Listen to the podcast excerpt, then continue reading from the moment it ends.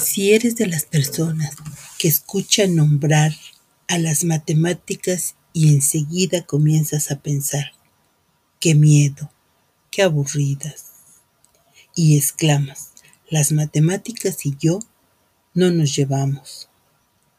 Alto, olvida esas malas experiencias porque todo tu mundo está rodeado de cifras. ¿Cuántos años tienes? Cuánto mides, a qué velocidad corres, en qué año naciste, cuánto dura un día, qué cantidad de azúcar le pones a tu café.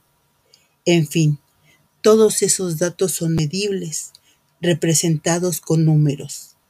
El análisis de estas cifras y datos, aunado a las observaciones minuciosas del entorno físico, ha permitido consolidar los conocimientos y los recursos descubiertos por varios científicos.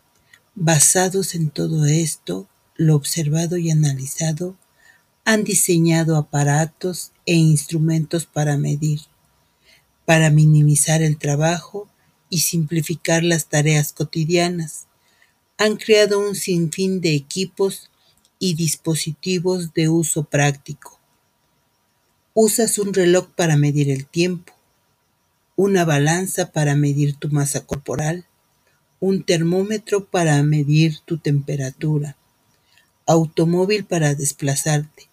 Todos estos inventos tienen en su estructura a las matemáticas.